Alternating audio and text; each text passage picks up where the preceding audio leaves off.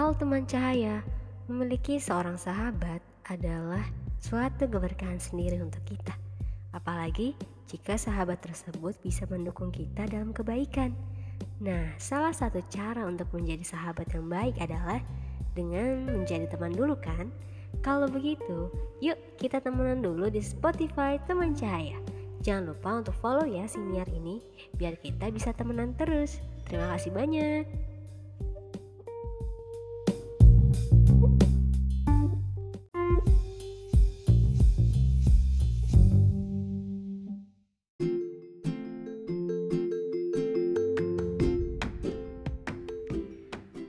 Punya sahabat itu bagaikan punya investasi yang tidak ternilai.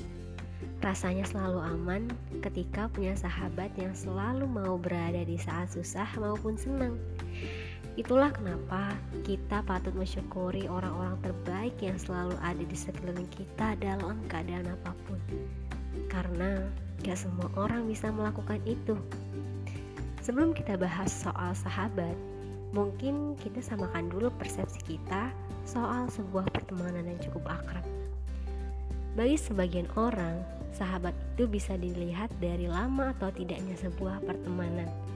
Namun, tidak sedikit juga yang bilang kalau sahabat itu yang mau ngertiin kita dalam keadaan apa pun, tidak peduli berapa lamanya kita saling mengenal.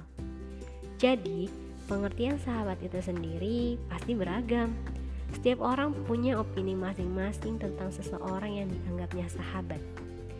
Kalau menurutku, sahabat adalah orang yang tahu kita luar dalam dan dia selalu menerima baik buruknya kita tanpa menceritakannya kepada orang lain. Kenapa demikian? Sebab banyak ya kasus di luar sana yang katanya saling dekat dan sahabatan, tapi ujung-ujungnya malah saling menghujat atau ngomongin orang dari belakang karena masalah tertentu. Padahal sahabat yang baik tentu akan langsung membicarakannya baik-baik, bukan justru menghakimi sahabatnya yang lain, kemudian hubungannya menjadi rusak. Mungkin pengertian sahabat menurut kalian akan beda lagi. Tapi yang jelas, ada satu hal yang ingin sekali aku ingatkan untuk kita yang sedang menggandeng teman-teman kita sekarang. Kita harus pahami bahwa sifat satu orang dengan orang yang lain tentu akan berbeda. Jadi, ketika kita punya satu circle yang sama, jangan berharap semuanya bisa satu pemikiran terus-menerus.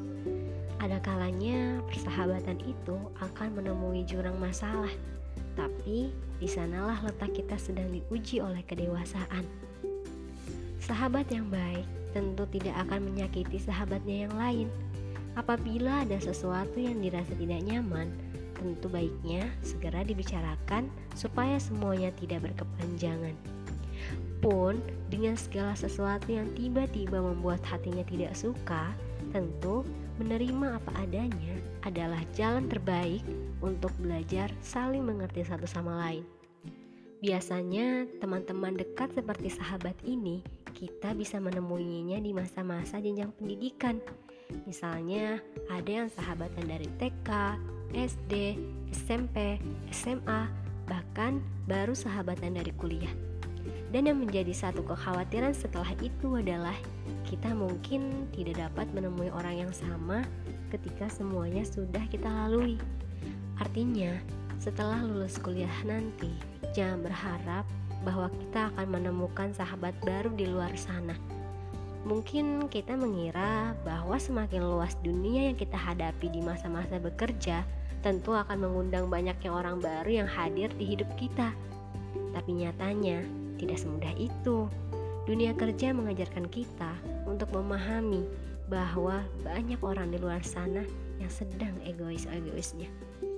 Semakin luasnya pergaulan, justru kita akan semakin banyak menemukan bermacam-macam karakter orang. Itu salah satu yang membuat kita kadang sulit menerima keanehan orang di luar sana.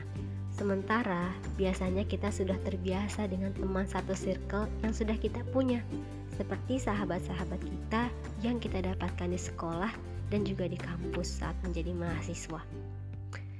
Aku bahkan sempat merasakan sendiri bahwa setelah terjun di dunia kerja ini sulit sekali mencari teman atau sahabat baru.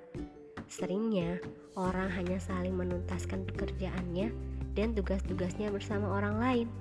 Setelah itu, jarang sekali ada yang terus-menerus menjalin kedekatan selain karena sebuah kepentingan. Ya, lagi-lagi ini relatif. Gak semua orang ada di posisi yang sama dan kondisi yang sama. Mungkin bisa aja ada juga orang-orang yang justru baru menemukan sahabatnya di dunia bekerja. Tapi, satu hal yang mau aku garis bawahi di sini adalah bersyukur dan nikmatilah waktu-waktu bersama sahabat yang sedang kita miliki sekarang. Sebab, sebaik-baiknya sahabat ialah mereka yang selalu mengajak kita pada kebaikan. Mereka adalah investasi kita di dunia maupun di akhirat. Semakin banyak sahabat baik yang kita miliki, insya Allah akan semakin banyak pula syafaat yang bisa kita dapatkan di akhirat kelak. Jadi kita bisa saling tolong menolong di yaumil akhir. Amin ya, insya Allah. Untuk itu, kita perlu berbuat baik dan membahagiakan sahabat kita semaksimal mungkin. Tentang hasil atau pandangan mereka terhadap kita nanti, itu bukan urusan kita. Tugas kita hanyalah berbuat baik, selalu ingat kebaikan-kebaikan mereka, serta membahagiakan mereka semampu kita. Kalau suatu saat sahabat-sahabat kita pergi atau tanpa sengaja melupakan kita, jadi kita nggak perlu khawatir karena kebaikan yang selama ini kita lakukan hanyalah untuk Allah Subhanahu wa taala. Jadi biar Allah aja yang balas semuanya. Jangan lupa bersyukur ya tentang orang-orang di sekitar kita yang masih sayang sama kita, yang masih peduli sama kita, bahkan mau sahabatan sama kita. Jaga semua rahasia yang diamanahkannya kepada kita, hargai hati dan perasaannya, serta jagalah kepercayaan mereka dan saling tegur menegur dalam kebaikan. Teruntuk sahabat-sahabat aku, maaf ya kalau selama ini belum bisa jadi sahabat terbaik yang kalian harapkan. Kita sama-sama berdoa untuk bisa jadi sahabat dan pribadi yang kian hari semakin membaik di hadapannya. Jangan lupa tegur ya kalau ada salah. Semoga Allah selalu melindungi setiap langkah kita. Amin ya robbal alamin. Ya udah deh, sampai sini dulu ya siniar kali ini. Semoga kita selalu dikelilingi orang-orang yang baik dan semoga juga siniar kali ini bisa bermanfaat untuk sesama. Terima kasih sudah mampir untuk mendengarkan.